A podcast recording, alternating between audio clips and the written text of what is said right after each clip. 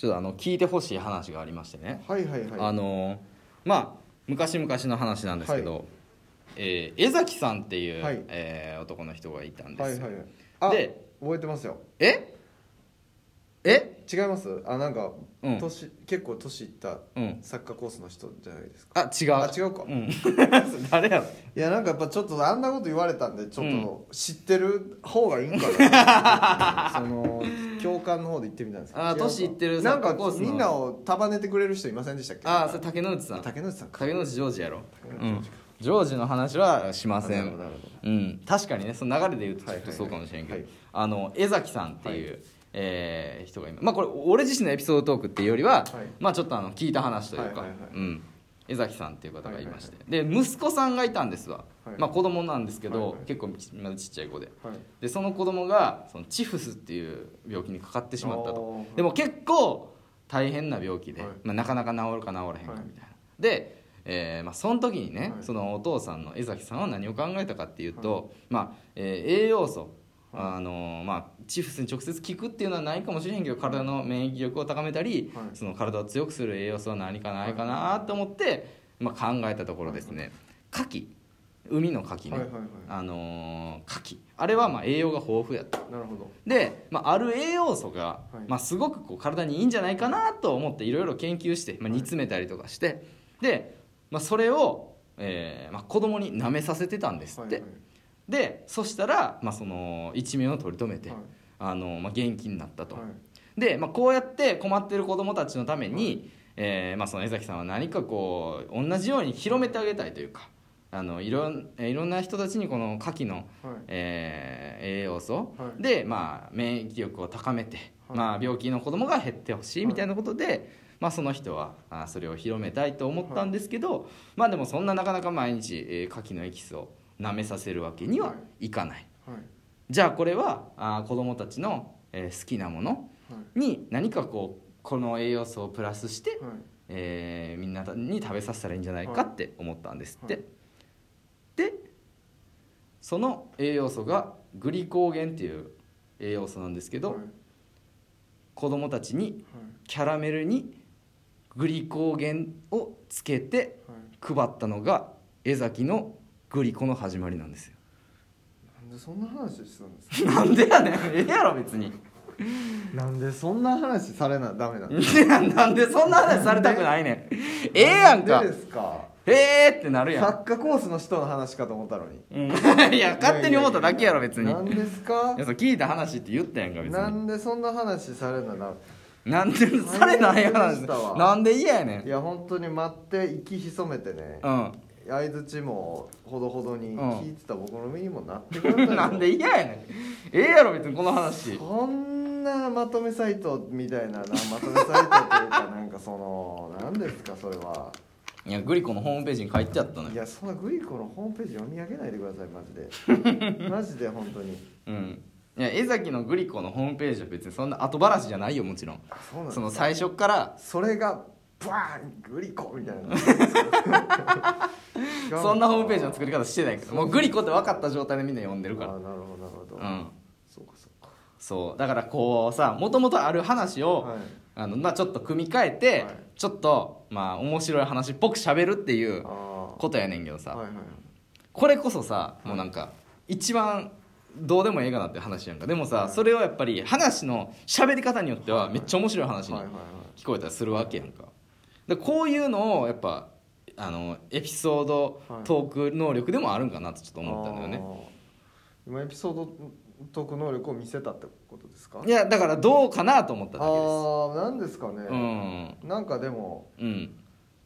なんかでも、やっぱ嫌でしたね。なんで嫌やねん。なんかそもそもなんかそういうなんかなんやろな、うん牡蠣のエキス舐めさしてとかも、うん。なんかちょっと嫌やったし。なんで嫌なのよ。なんかそうわけ分からへんし。いやそれ江崎に言えや。ほんまかっていう。ああほんまかって江思った。崎の、うん。そうっすね。うん。なんか研究して牡蠣の嘘つけよって、嘘つけようじゃないよ別に。ほんまやって多分。ホームページに書いてあんねんから。そうなんですか。うん。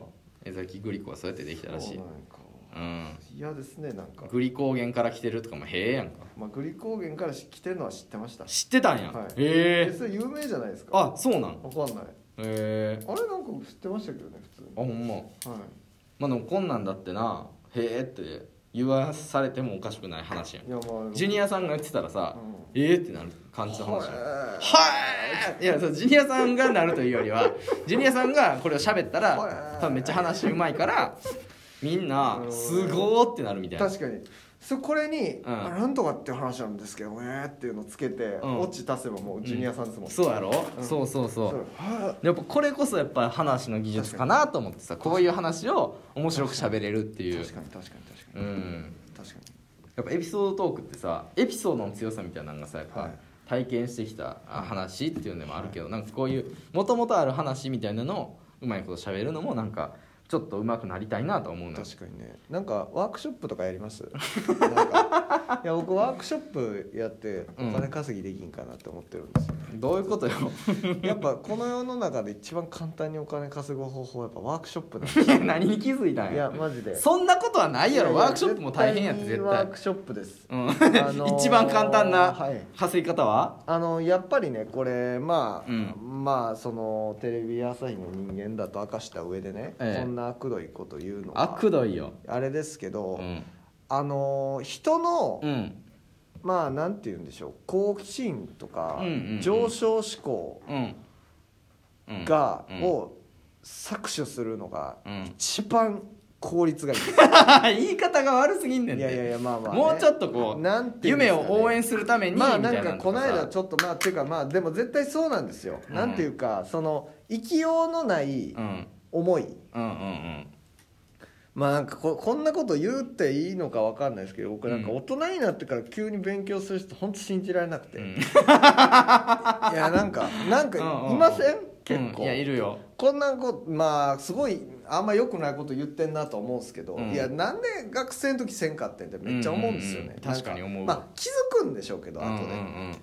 なんかねいやこれはなんなんやろな。まあある、うん。これ何とは言わないですけど、うんうんうん。なんかよくまあ例えば、あの新しい考えっていうのは生まれてくるじゃないですか。うん例えば同性愛に対しても寛容になろうだとか、うんなんですかね最近だったら、まあなんか大麻の、法律的にはい本当はいいんじゃないかとか、なんかいろいろあるじゃないですか、うん。なんかそういうのを、うん。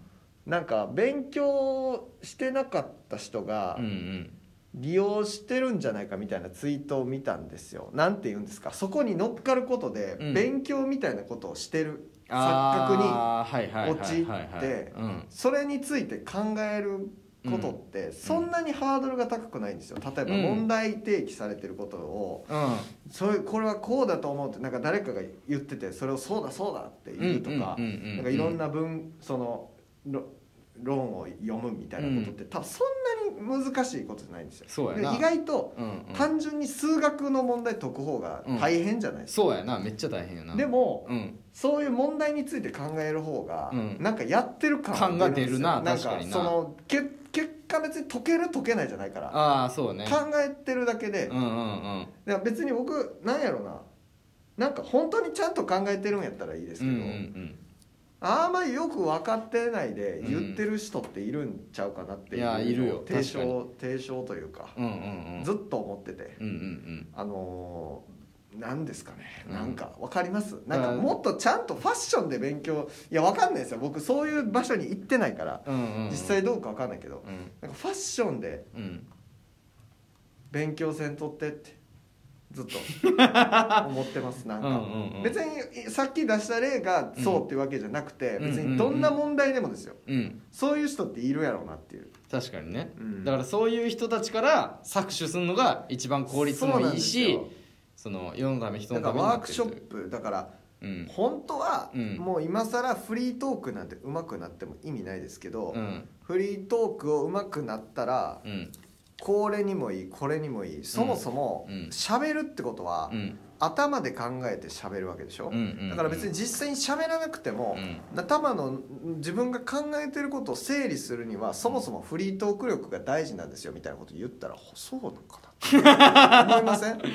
口から出す言葉ってうん。口から出てますか？脳から出てますよね？そうですみたいなこと言ったらうん。多分みんなね、うん。はあ喋りを鍛えれば 喋る方が難しいと。喋りができるようになったらさらに脳で考えることが整理よりされると、うん。整理してから喋るから、うん。だから喋りを鍛えればうん。喋ることがうまくなら喋ることを鍛えることによってうん。単純に考える力がうん。鍛えられるんですよみたいな。ことを言えばね。ことを言えば。まあ実際そうだと思いますけど、なんか結構こうあいやじゃあやってみようかなみたいな。であとフリートークにうんうんうん自信がついたらうん。うんそれは自分の考えに自信を持てる。自分が 頭の言いそうやな中で整理してうん。あのー自信を持って発せれるっていう気持ちがうんフリートークの饒舌さにつながってるんだと。根拠があって喋る。うんうんうん。自信がなくて喋ってるからうんうん。フリートーク説得力もない。説得力もないし下手やし、うん。でも、頭で考えてる時点でこれはいけると思ってたらフリートークできるようになる、フリートークができるようになったイコール自分の頭の整理がうんつくようになってる。それだから、そうなんですよってうん。言ってうんうんなんかできないかなって。うん。うん俺はあのお前をあのうちの会社のコンプライアンス相談室になんか変な事業を 相談しに行くわ。あのー結構だからね、本当にこういうまあ今のはちょっと荒かったですけど、うん。こういうことをね、うん。あの言うのが得意で受かったなと思う。いやそんなもうエセ商売人やんけただの。あの話上手なやつ受からした方がいいみたいなおもろいって言ってましたけど、僕はあの、エセ商売人みたいなことを言って受かりました、うん。もう詐欺師みたいなこと言ってたよ今。そうそうですね、うんあだのか実は内容全くなかったから。何にも言ってないのと一緒やから。てるだけです、うん